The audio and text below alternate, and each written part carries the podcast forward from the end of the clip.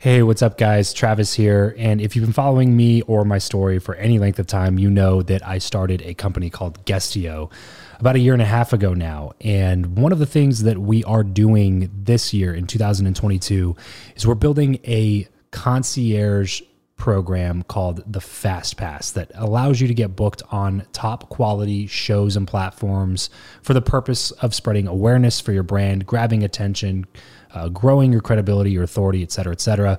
And so, if you are listening to this right now and you are a seven figure plus entrepreneur and you have a budget to bring in traffic, attention, credibility, authority to your brand, then this might be a really great program for you. Just head over to travischappell.com slash 10K. Why 10K? Because we guarantee in this program that you're going to be able to speak in front of 10,000 people within 90 days. Okay, 10,000 people within 90 days. Imagine getting on a stage in front of 10,000 people to share your message, your story. Well, that's exactly what we are doing inside of this program through virtual stages like podcasts or virtual events or YouTube channels or blogs you name it, we are working with it and we are trying to get you booked on those platforms. So travischappell.com slash 10x. There's a quick application there. And then right at the end of that application, it'll prompt you to set up a phone call where you'll jump on a call with me and we'll talk through whether or not you're a great fit for this program please act fast on this. Do not wait because we are only taking on one or two clients a week due to uh, constraints with our team and the limited supply of high quality shows and platforms that are out there in the market. So if that's you, and you're really wanting to explode your brand in 2022, head over to travischappell.com slash 10K, fill out the application, schedule a quick phone call, and you and I will chat really soon about whether or not this would be a great fit for you. Thanks, guys. Talk to you soon. Hey, this is Tony Whatley from the 365 Driven podcast. And if you want to level up your relationships, you should be listening to the Build Your Network podcast with my good friend, Travis Chappell. If you're tired of the old way of networking, the business cards, the awkward conversations, and the aggressive pitches, but you know how crucial your network is to your success in life, then you're in the right place. Welcome to Build Your Network, the only top rated show committed to helping you master content networking foster real relationships, increase your authority, and build the network of your dreams. Listen in on conversations with world class entrepreneurs, authors, thought leaders, and more as we deconstruct their best strategies for your success. So get ready to burn your business cards, ditch the name tag, and discover the new way to network with your host, Travis Chappell. Hey, what's going on, everybody? Welcome back to another episode of Build Your Network. Today, I am talking with my buddy Tony Whatley. Tony became known as the side hustle millionaire after his book with the same title became a number one bestseller on Amazon. But the book title is not fiction, it's based on his actual story. Once Tony led a successful corporate career for over 25 years, but that's less interesting than the side businesses that he created, which generated millions in profit. As an active entrepreneur himself, he still owns a few businesses, but his real passion is teaching entrepreneurs how to start, scale, and sell their business within his podcast and consulting brand 365 Driven. Guys, it's going to be such a fun conversation. Uh, Tony and I were able to hang out a little bit last summer out here in Vegas, get to know each other. Um, really great guy, really great story, and I'm excited to get into that with him. But first, really quickly, if you are a podcaster or you like to be a guest on podcasts, then you should head over to guestio.com. It's the new software that my team and I built, put together to uh, basically connect p- good podcast hosts with good podcast guests. So if you haven't checked it out yet, if you haven't created your free profile, then head over to guestio.com and create that today. Tony, what is up, my man? Appreciate you for coming on the show. Hey, Travis, good to connect as usual. And good to see your smiling face there, man, on this camera. I know the listeners can't see it, but we're going to have a good conversation today. Yes, sir. Yes, sir. So let's take it back, man. Talk to me about how all this stuff started for you. I know that you got a lot of stuff going on. You got multiple irons in the fire. You're always working on something new. And uh, I respect that a lot about you. So let's take it back, like all the way back. Okay. 13, 14 year old Tony Whatley, talk to me about, you know, what did your parents do? Did you like school? You know, what was, what did life look like for, for 13, 14 year old Tony Whatley? Man, that's a good one. My parents were both really hard workers. They're blue collar parents. Uh, I was actually the first one in my family on both sides to go to university, and that's even including extended family. Wow. And I got a mechanical engineering degree, but I think really I learned the value of hard work back then. My mom was a cafeteria worker in the public school systems her entire career for over 30 years, and my dad was a U.S. Marine. And after the military, he he worked construction and the pipelines and the, the chemical plants here in Houston. So I had really two high disciplinarian parents. My dad was the you know the Marine sergeant, you know, kind of discipline, and then my mom being a Japanese, we hear like the Asian dragon moms. That's my mom. I mean, mm-hmm. she she really valued education, and I did not miss a single day of school from kindergarten through graduation. So 13 years of perfect attendance, wow. straight A's, and top 10% in my class. And if I got an A minus, it was kind of not doing good. So that's just who I was. I was really disciplined on school, but even I actually liked school, and I thought public school was pretty easy to me. And university, engineering school, different story. That was kind of kicking my ass because when you go to that school, it's a you're now longer you're you're you're an average because when all the top students go into that curriculum, you're average. And and that was actually the first time I got a B or a C, and I was like, what the hell is this? I remember getting a C, thinking my life was over. yeah, no kidding. I mean, after that kind of a record growing up, I mean, you're def- definitely destined for college. What do you feel? I'm curious on your side of the college, no college uh, argument that people are having nowadays. What where what side of the of the token do you land on? You know, when I was going to school, it was in the you know 1991 to 97 is when I was in the university, and back then education was more important to me because we didn't have the resources for the information available. Nowadays, we have YouTube and we have books and we have people like you and I sharing our expertise and it's a lot easier to find information nowadays. Where when I was young, you had to go to the library or you had to pull out what we used to call encyclopedias for anybody that remembers what those were. But that's really all we had for information. And it was a lot more important to get an education from the university back then because it was just where you had to go. And nowadays, dude, you can learn whatever you want. And I don't think it's really as important. I, I, my son is 21. I don't pressure him to go to school he, he's taking courses by his own choice. But I always tell him, hey, you can start a business, you can do this, you can do that. I give him all kinds of options. And really, I quit telling him what to do when he's probably about 14, 15 years old. Yeah, yeah, got it. So stop telling him what to do and start teaching him how to think about it, maybe? Yeah, absolutely. Just giving them the options because I always felt that when I was in school that I would never be a business owner because to me, being a business owner mean you had to build a, a brick and mortar on Main Street in a small town and it would have to say Whatley on the front and do something like whatever your skill is. So Whatley's plumbing, Whatley's automotive repair, whatever it is. So I always thought that you know only rich people could be business owners, and that it would take a lot of money to own a building and put a sign up and do all this kind of stuff. And you know that was was pre-internet, so my mindset around business was all stemmed around the middle class. What we talk about is you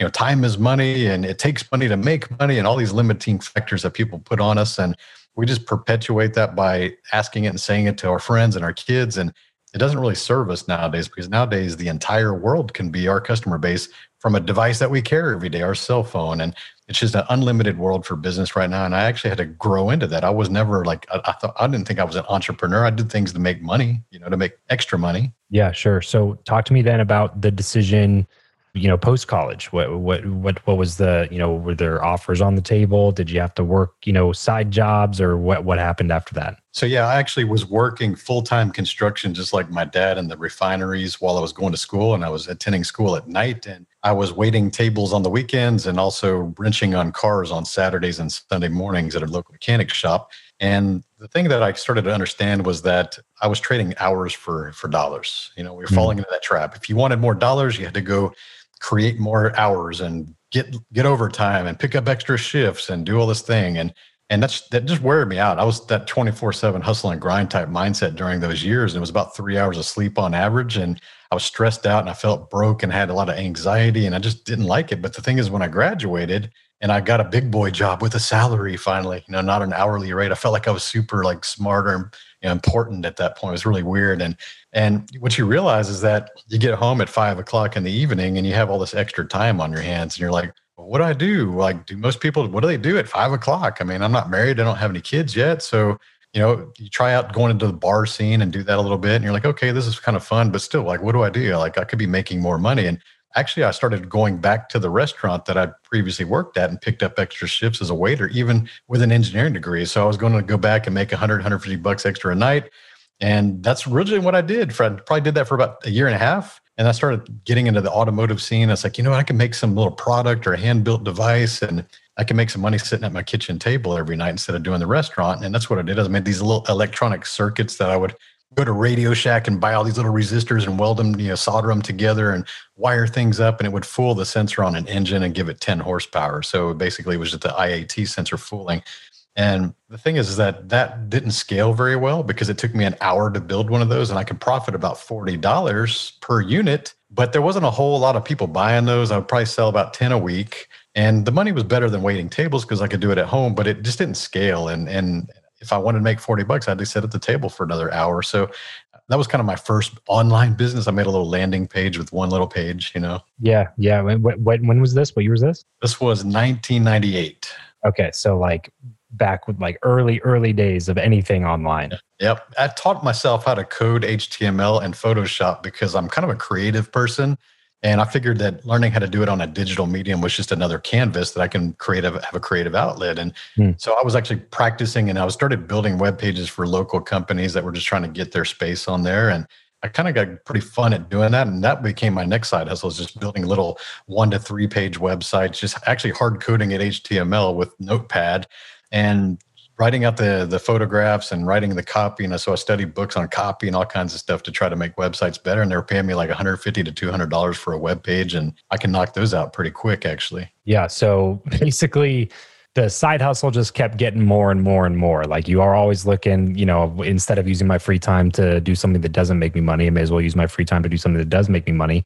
And uh, and then it just started making you more and, and more and more money right? Yeah. So, and and this is you in your mid to late twenties. Yeah, I was around 26, 27 at that time frame. Okay, but eh, but your full time job is working as a mechanical engineer. Correct, and and the thing is, it was a little frustrating in that regard because I'd always been somewhat of an overachiever and trying to push myself to do more. And you know, within two years of a corporate job, I knew that I could do a lot more, and I had a lot more. I wanted more authority. I wanted more responsibilities. I wanted to be a leader. I wanted to you know just just do more and get paid more for my my skills and my knowledge and i got tired of people telling me to wait my turn and you're you're new here and you yeah. gotta uh, like so and so is the boss right now and you right. you'll get that office when they get moved up and it was always like this this artificial ceiling again that you see that happens in our lives just holding us in place like oh you gotta wait your turn and you know someday you'll get that bigger cubicle you know and yeah.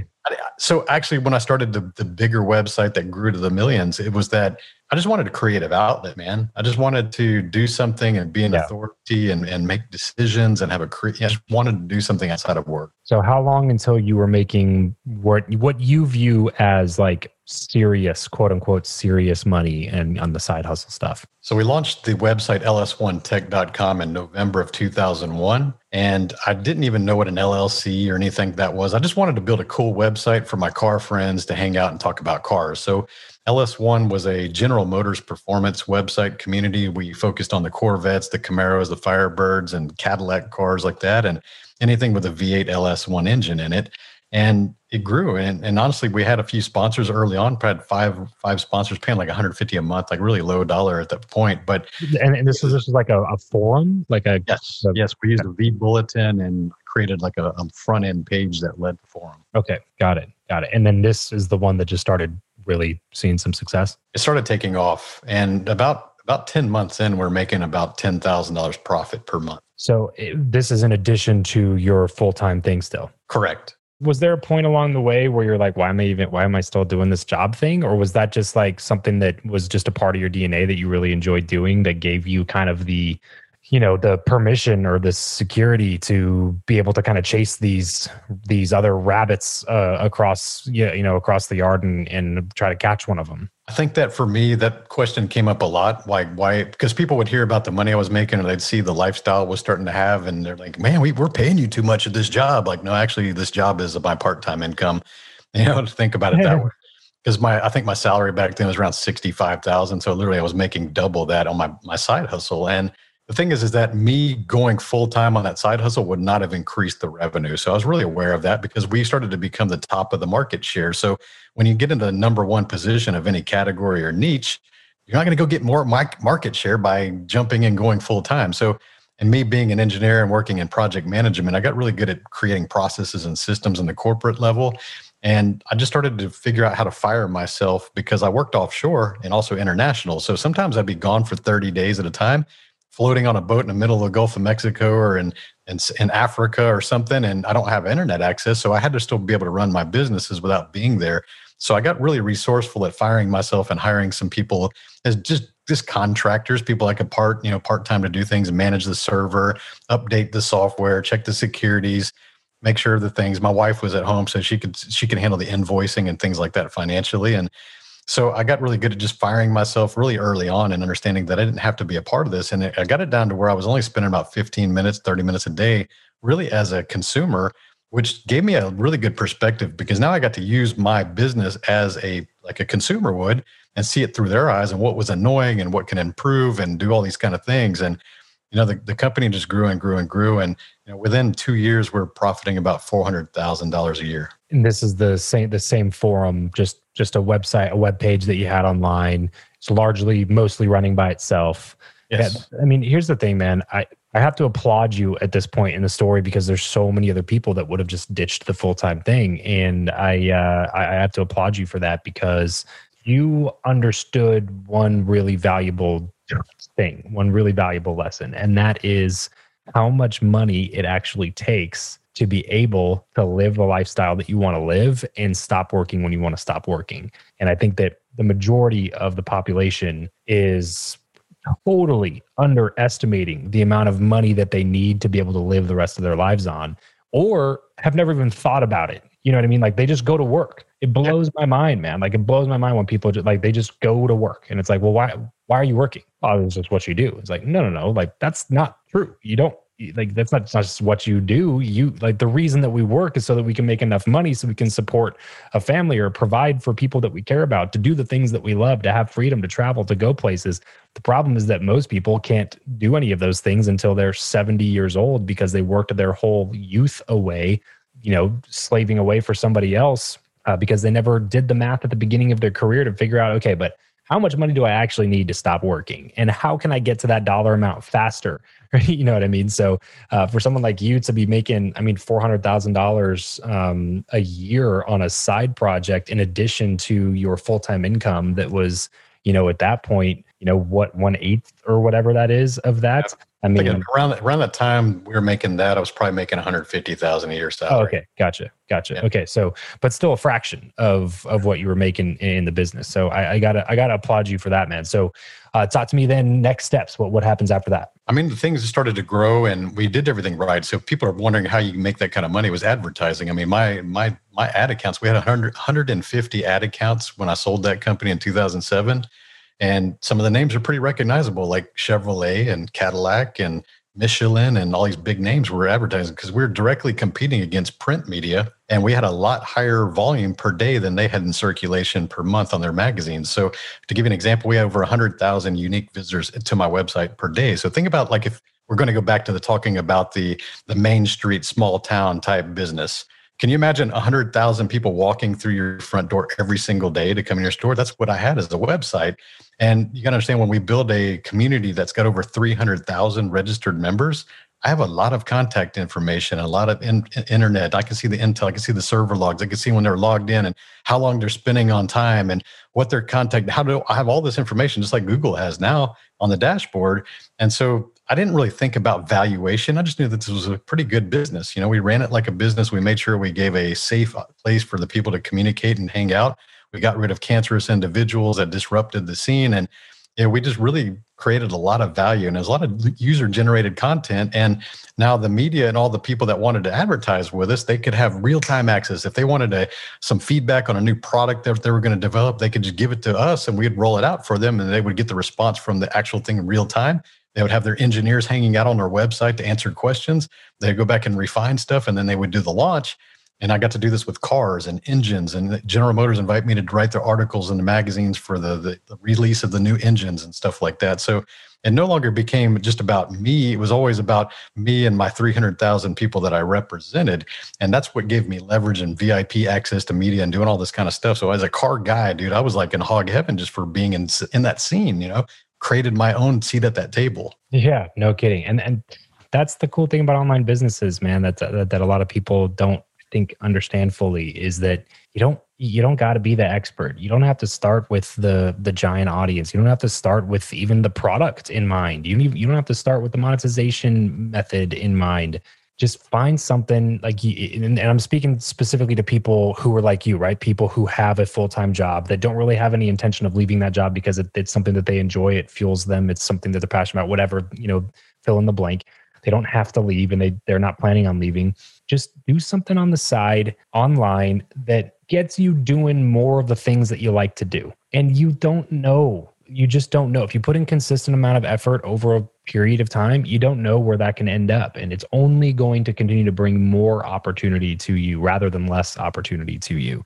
Um, even if that's a promotion at work because of the other stuff that you're doing online and the, the the the brand that you're building in in yourself maybe that makes you a more valuable employee like i, I don't know but you know that just just it's it's the action that is headed toward the dream that you had that allowed you to be able to do something that filled you up and filled your bank account up which is mutually advantageous and definitely makes it easier to fill you up when you're filling your bank account doing something that you enjoy so this episode of the show is brought to you by Indeed.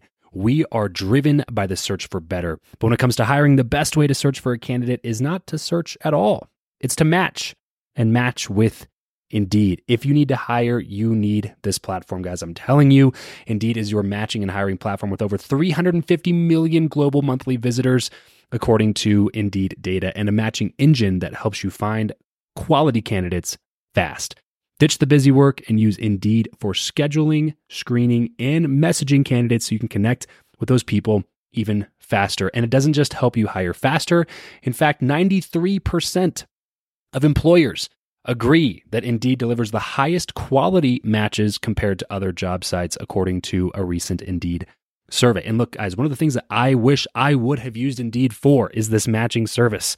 You can search and search and search and search and search all day long, but to actually be presented with quality candidates like like like hiring a a recruiter for you that's presenting people that has actually done the work to vet them and uh, bring quality people in front of you that work by itself is uh, the fact that it's done by a software instead of like a team of high quality recruiters is is pretty insane. So they leverage over 140 million qualifications and preferences every single day, which is why Indeed's matching engine is the best one that you can use. It's constantly learning from your own preferences. So the more you use it, the better it gets at doing the job for you. Join more than three and a half million businesses worldwide that use Indeed to hire talent fast. And listeners of this show will get a $75 sponsored job credit to get your jobs more visibility over at indeed.com slash Travis. Just go to indeed.com slash Travis right now and support this show by saying you heard about Indeed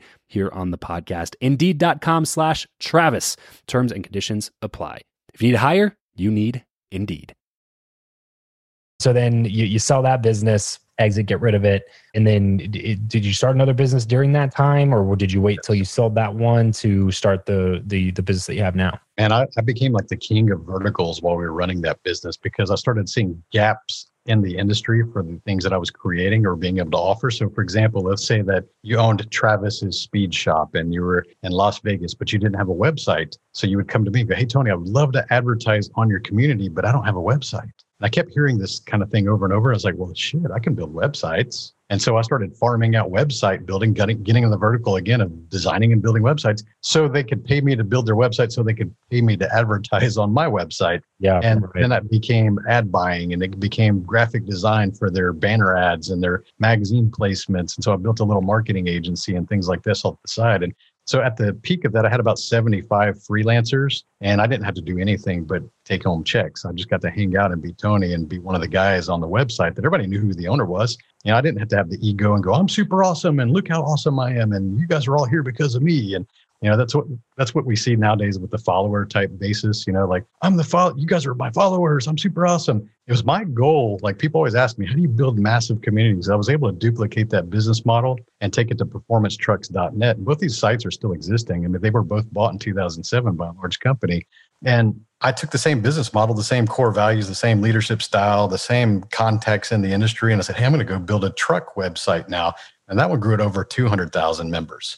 So it can be done, it can be replicated. But how do you do that? You have to be a humble leader. You have to be embedded within your community. You have to be accessible. You have to be not something that's on a pedestal. And my job is to create and facilitate to create really strong bonds and communication links between each and every member because it's my duty to make them become best friends so that they knew where they all met and they kept coming hanging back out. So if you think about this from a localized perspective, maybe your local bar, like, you know, we see Cheers, like that old show, and everybody goes there and they all have friends there and they can't wait to hang out with their friends. Well, I was pretty smart about that. I was like, you know, I need to make these people friends. I need to get them off of the keyboard and off of the screen names and actually meet. So what we did is we started having racing and car show events around the country and all the hot spots where we knew that the enthusiasts kind of gathered. And we would just go spend fifty thousand dollars on an event to get people to drive for five to six hours from that per, you know, perimeter, they would get off their keyboards, they would come race each other, they'd hang out for the weekend, they get to know each other. Then when they get back, they have all these stories and they're like, man, you guys are so awesome. And like we'd have state versus state rivalries and we would find people that would shit talk on the different racetracks and like pair them up and have like these title matches. And you can imagine like people drove from all over the country to come to these events and we did them in LA and Texas and Florida and New Jersey and Detroit. And you know, I was I was thinking, hey, in no other websites were doing that. They're like, oh, we're making all this money. Why would we waste money on racing events? I was like, waste that's, a, money, yeah. that's a marketing. That's a marketing thing, and that's why yeah. we became number one. That's why nobody could touch us. We were so far ahead of everybody else. We actually set the benchmark on paid forums, but nobody even knew how to monetize them at that time. Yeah, yeah, yeah. So, business that you did after, so you you, you sold sold both of these these companies back in in two thousand and seven Uh, at what point did you stop working and what was the next business idea after that? Well actually i started an online retail company while i owned that business because we had a missing market there. The people were wanting to buy wheels obviously who are car guys and we didn't have any advertisers selling wheels so i created that company. So again i got into that vertical where i became this wheel retailer and when i sold the company they didn't want anything to do with retail. They just wanted the data of the people and they wanted the marketing. sure. They wanted so I carved that out. Yeah, I carved that out. I started that in 2003 and I, I still own it. It's called deviatemotoring.com. And, you know, that's one of the wheel businesses I've had. That's a seven figure business. And that's another side hustle that I spend literally 15 minutes a day on even today because I built things that I don't have to mess with. And people really come back to me because it's just a recurring customer base. It's referrals and repeat customers, 80% of my business because I only sell high end wheels, like expensive stuff. So they have to trust somebody that knows how it fits their car and that's not going to run off with their money. And they don't just trust some online person to buy a six thousand dollar set of wheels on average. So sure. they know who I am. They refer to their other high net worth individuals like, hey, this guy sells wheels. He's hooked me up for 10 years. Like, you know, come on, like buy. I don't even have to like pitch them. You know, it's like, here's the price. Boom, they buy them. So I realize it takes a lot of time to do that. And I built a lot of SEO, so I don't have to run any ads anymore. You know, 15 years on the internet of putting your watermarked photos out there. Anybody finds them anytime they search for these wheels. And, you know, so I did that. And in 2015, I left corporate to answer your question. You know, I was oil and gas. At that point, I was probably making right under 250,000 a year in my salary.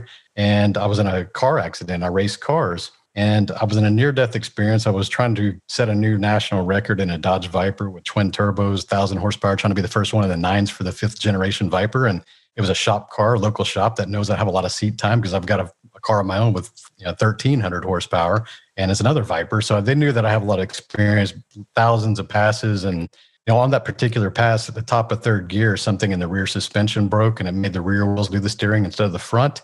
And so I took a hard left and I hit a concrete wall at 130 miles per hour. And as I was approaching that wall, I remember muttering to myself, well, here I go. Because I really thought I was going to die. I was going to hit my side of the car, two door sports car, concrete Jersey barriers. Like, this is not good odds.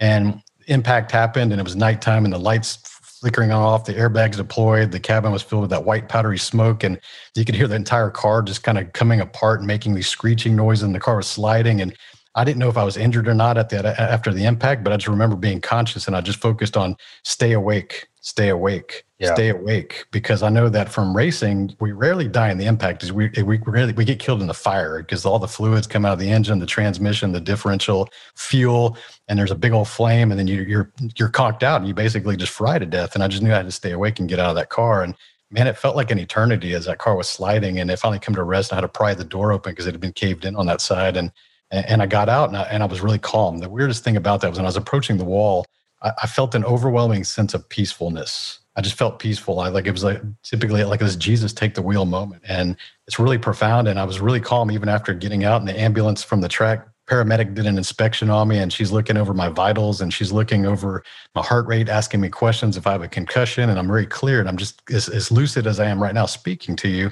And when she was done looking at me and, and she's like, you know, can I tell you something that's really unusual? And I'm like, oh crap, what's she going to tell me? I'm like, my ribs are sticking out my back or my legs backwards or, you know, and I was like, it kind of gave me a little bit of a fright. And she's like, you're remarkably calm for someone who's been in such a major accident. Usually people have the adrenaline shakes, they're cold sweating, they're, they're kind of just physiological signs of a, like a, like a, like a PD, you know, there's just something happened, you know, and yeah. I didn't have any of that. I was just really calm in that moment. And what was going through my mind was why am I still here? I'm looking at the car out the back of the ambulance. I was like, why am I still here? The car was literally wheels off the car. Every damage, every panel of this car was crushed in.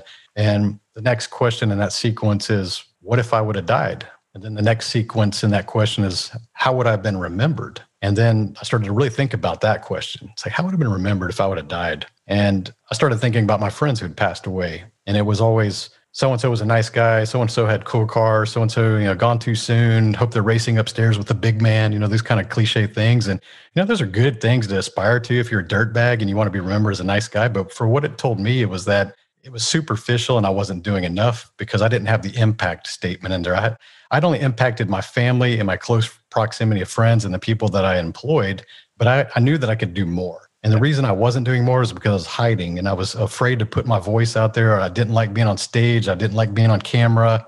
And I just felt really uncomfortable because of childhood bullying and just learning to fit in and not stand out. And just, I just realized at that moment that I should be doing a lot more with my life. And I decided I'm not going to go back to my corporate job. And I took the next two years off trying to figure out what I wanted to do. And it was always in front of me. It was always the two things I love are cars and entrepreneurship. And I've been really successful in business, and I'd helped several of my former staff and friends build seven and nine figure businesses. Uh, like I was repeating this over and over and over. And they were always telling me, like, you should be doing this full time. But but Travis, I was I was always full of excuses because I didn't want to put myself out there. a very comfortable life. And I just I just so I got a kid, I got a career, I got businesses to run. I don't have time for that. But I knew that I should be doing that the whole time. And so after that two year journey, it's like, you know, that's what I should be doing. I need to write this book. You know, The Side Hustle Millionaire came out in 2018. And and honestly, when I wrote that book, it was really a cowardly play to get what was in my mind out to the masses because I realized that you can write a pretty successful book without being known, right? You could walk by a New York Times bestseller and you wouldn't recognize them. Yeah. Right, so, so it was kind of a cowardly thing to do. And I only started admitting that in recent months and recent interviews, but I knew that when I was writing it, right? So I was like, oh, I could just write this book and get it out of my head, and then it'll satisfy my need to create some impact. Yeah. If it doesn't do good, then oh well, I get, you know, that's the way I was thinking, man. What changed? Oh man, that was a shift there. First, the the title of the book. I actually wrote the manuscript as the hustle. You know, it's, it's kind of a cliche, and it. I used to be a collegiate nine ball billiards champion and, and play a high level at pool. So to me, it was like, oh, the hustle and like the hustle of hustle and grind, like, oh, it's kind of a dual meaning. It's super cool. And I wrote this manuscript out and I and I was giving a chapter at a time to my my editor, and he's reading it and he's like, oh man, this book's gonna do really well. But we gotta do something about this title. This title sucks. The hustle? Like, what is that? And I'm like, dude, it's the hustle, man. I used to play pool. And he's like, get it? Oh, get this, it? He's like, this this title sucks. Yeah, yeah, get it? Do you get it? And it's like, no, he goes, he goes, man, you're the side hustle millionaire. And I was like, dude, that sounds really arrogant and kind of dumb. And I was like, I don't know. I just had this negative feeling re- reaction to it. And he was like, well, let's break it down. Did you or did you not build successful side hustles? I was like, yes, I did. Did you or did you not sell that thing for millions of dollars? Well, yes, I did. Well, so which which of those two words are you are you going to get some flack for or have to like argue about?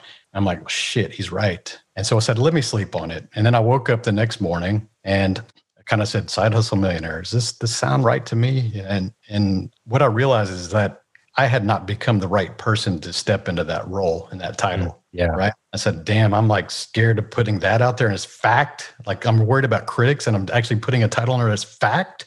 And so I said, I need to step up and become the right person to be able to carry this message and relay this story to the masses. And now it gets worse, dude, because now he's like, he's reading the chapters. We're probably five, six chapters in. And he's like, dude, this is going to sell really well. You might get interviewed. You might be on TV. You might be on podcasts. You might be asked to speak at an event. And here's that stage fright thing I had. I was like, you got to be kidding me. Like, I, I, was just trying to write this book to get it out there without saying anything. And, and I was like, I'm not going to be a bitch. I'm going to go invest in myself and, and overcome this fear. And I joined a Toastmasters and I went every week and I felt really awkward. And I raised my hand to volunteer every time because I knew I had to expedite the results. And then I would do social media videos every single night on Facebook and Instagram just to get reps. I was just learn something a tactical and public speaking, and I would go do a video and another video, and I would take 10 takes initially.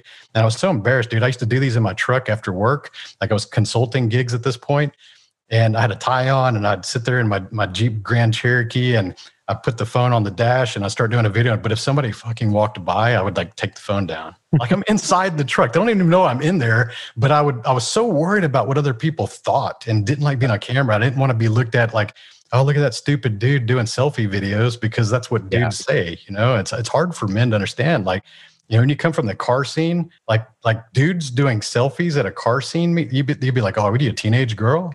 You know, and, and that's and you're like, "Yeah, that guy's a teenage girl." But then you start to realize the people that are actually doing the things that you want to achieve are doing that, and you're like, well, "Why am I taking advice from these assholes?" Right. you know, when the guys like Travis and the people I admire and all these different people are doing exactly what they're making fun of. So that's I had to shift, and you know, I did. I lost a lot of those friends as as a result of that. Yeah, yeah. I mean, that's that's kind of the name of the game, unfortunately, man. Is you know, the, and I was having this conversation with somebody recently, and they're like, yeah, the the people who a lot of times the people who claim that they don't care what people think are usually the people who care the most about what people think.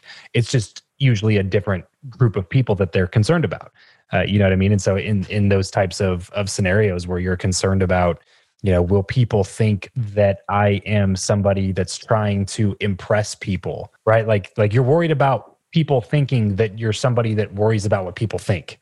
You know what i'm saying? Like it's like this totally backwards right thing. there. yeah right? But you you, you get you get what i'm saying though right? Like you're because i've been there and that's why i can articulate it the way that i just did because i've i've been there where you're you're worried that people are going to think that you're that you're somebody that worries about what people think and uh, and I've definitely been in that in that situation. You and I have kind of had uh, just kind of comical conversations about you know the the douchebag with the with the Ferrari. The doors are open and they're posing out in the front. Yeah, it's like peace signs and uh, you know hugging the world and stuff like that.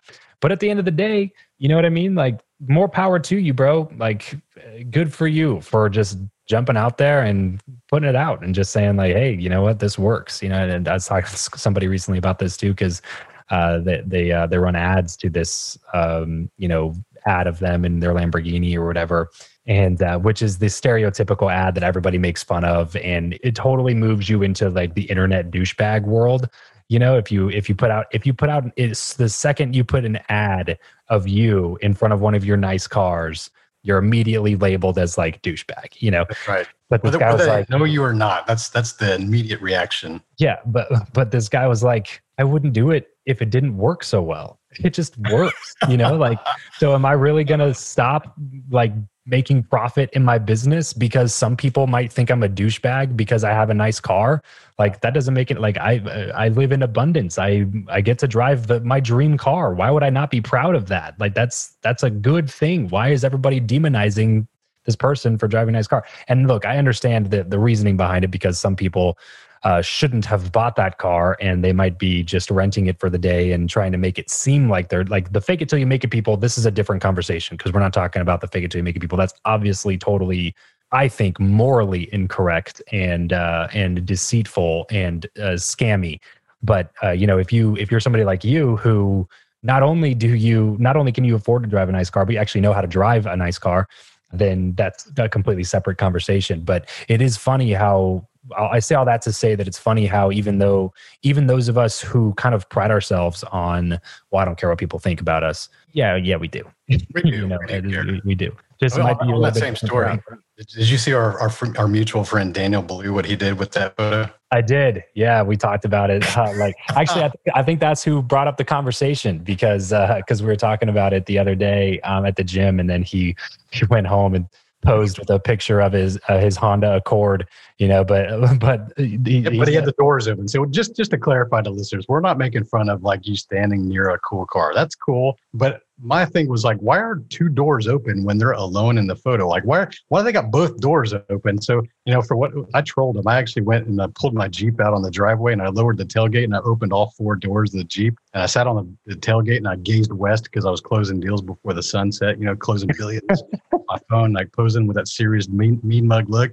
And I said, this is for all the the coaches that you know, pose with their in front of their car with all the doors open, even though they're alone in the photo. I was like, why do they have all these doors open? Are they waiting for their dog to jump in, or did somebody run away from them, or what is this stuff? And you know, so Dana went home, and he's a friend of ours, and he stood in, he put it in his, looked like he was parked in his front yard, which was even more funny. Yeah. And he opened the, the doors of his Honda Accord, and he goes, and he had the caption like posing hard in front of my Hondarati or something. Yeah, the Hondarati and the Maserati. Yeah, he's got that Mazda 3 and the Honda Honda Accord. But this here's a dude that's, you know, running a seven-figure business that uh that drives a Honda because he understands how to manage his money. That's a different conversation. But anyway, um uh but yeah, that, that that's that's uh, that's exactly. I, I think. I, I think. By the way, to to throw a defense out to anybody taking pictures with your car doors open, I feel that the only way you can justify it is if your car is open in a different way than the majority of other cars. I feel like that's the only way that you could potentially justify it. If if you're driving like a, a Tesla Model X or you're driving a a Lambo with scissor doors or something like that, and you want to make sure people know that your doors are cool, like that would be the only way that I would be able to see that there's some sort of an exception to that rule. But uh, but but yeah, even then, I would only take a picture of the car. I wouldn't be in that photo. Yeah, I agree. yeah, I agree. But but anyway, man, I, I appreciate you coming on the show. I, I, do want to ask you a couple quick questions about about networking and, and, and relationships and stuff. It's clear to me that one of your superpowers in business has been systems, procedures. Would you say? Would you agree with that? I would agree with that. So, talk to me about your experience when it comes to relationships and how that has been a huge part of your success as well. Obviously, you build you know the your first couple businesses were all about building community and building better relationships with people so i know that it's something that you hold near and dear to your heart um, and then that's how you and i connected is through mutual friendships and connections and uh, so I know it's a big part of, of, of your journey. Would you uh, care to share just, uh, you know, the, the, role that relationships have played in your success? And then I got to ask you one more question before we move on to the final round. Yeah, I think that the relationships are the most valuable thing that you'll ever have because you got to realize that they're lifetime. If you build the right relationships, they're they're going to last either their life or your life, one of the two. And I think a lot of people just kind of live in a transactional type relationship setting where they just want to get the maximum on one inter- exchange. You know, I think about I'm not trying to make a, a maximum transaction when I meet somebody. I'm trying to think about, hey, I just want these cool people that actually follow up and do what they say around me. I want those kind of people surrounding me. And I don't know how it's going to play out. Maybe, maybe we become business owners in 10 years, or maybe they refer somebody that changes my life. Or, you know, so there's always things I'm always trying to figure out how do I can communicate people and show them I actually care and I actually do follow up and I have integrity and I do exactly what I say. And those are the kind of people I want to surround myself with. And when you start to push away the people that show you the negative sides of themselves, don't ever feel bad about that. Just understand that when people show you who they truly are, be grateful for that because if it's not what lines with your core values, you should be thankful that they cut your time short and you can move on and start being more focused on the people actually who do matter in your life. And yeah. I think that is very important. I think a lot of people hate to hear that. They hate they, they hate to hear that phrase of, you know, it's all who you know. But I, you know, we always think it's not all who you know; it's who knows you because when you build things that are on top of mind content like the podcast or our social media content or we're hanging out on clubhouse now when somebody gets a referral or a, a needs some advice you want to be the top of their mind. So it's it's who knows you not about who you know because you could say you and i know a lot of famous people but if they don't know us when it comes to the solution that you can solve then does it really matter right? Mm, yeah and and that i mean kind of answers my next question which was who you know or what you know which one's more important and why? But you kind of answered that, and, and it seems like the answer would be who knows you is what you value the most there. So, uh, man, so so much good stuff here today, Tony. I appreciate you for coming on. Let's go ahead and move into the last segment, some let's call the random round. Just quick random questions, quick random answers. Ready? Ready. What profession other than your own do you think that it would be fun to attempt? Attorney. If you could sit on a park bench with someone, past or present, and chat for an hour, who would it be? My Japanese grandfather that I'd never met because he passed away from alcoholism while I was a baby. How do you like to consume content? Books, audiobooks, blogs, podcasts, videos? I would say audiobooks. give us a glimpse of your morning routine. I get up and I take a really long commute to my coffee machine, and then I take a, a, really long commute to my office and I get to work. I'm a morning person, so I'm very productive. And I, I don't think that I should be doing meditation and working out when my mind is on fire with creativity and energy.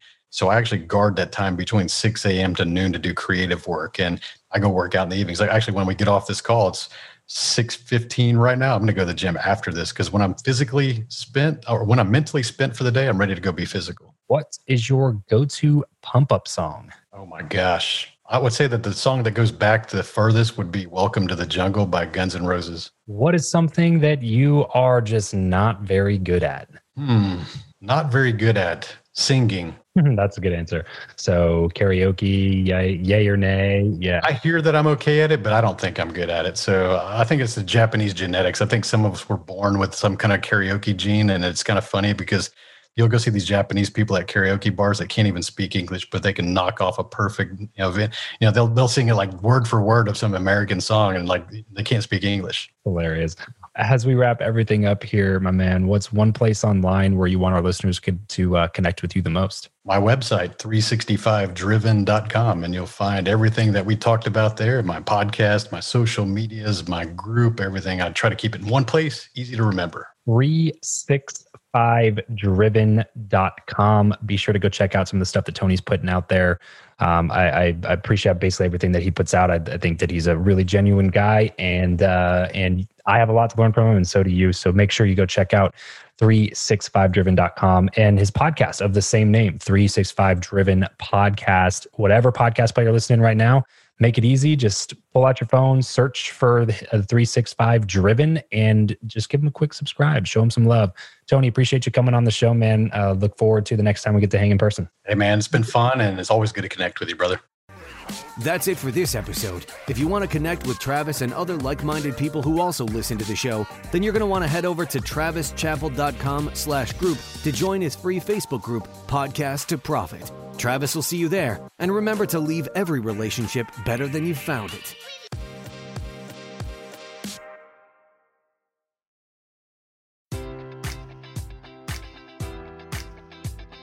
Enjoy all your favorite sports like never before at BetMGM. Sign up using code Buckeye and receive up to $1,500 back in bonus bets if you don't win your first bet. When you register with BetMGM, you'll get instant access to a variety of parlay selection features, live betting options, and the best daily promotions in the business. And with BetMGM at your fingertips, every play and every game matters more than ever. Place your money line prop, or parlay bets with the king of sportsbooks today. Sign up using code Buckeye and receive up to $1,500 back in bonus bets if you don't win your first bet.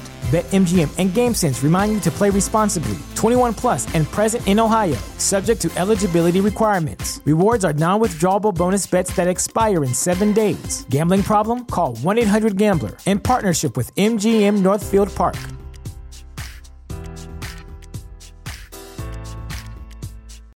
You know how to book flights and hotels. All you're missing is a tool to plan the travel experiences you'll have once you arrive. That's why you need Viator. Book guided tours, activities, excursions, and more in one place to make your trip truly unforgettable. Viator has over 300,000 travel experiences to choose from. Everything from simple tours to extreme adventures and all the niche, interesting stuff in between. So you can plan something that everyone you're traveling with will enjoy. Real traveler reviews give the inside scoop from people who've already been on the experiences you're considering. So you can plan with confidence. Free cancellation helps you plan for the unexpected, and 24 7 customer support means you can travel worry free. Download the Viator app now and use code Viator10 for 10% off your first booking in the app. Find travel experiences for you. Do more with Viator.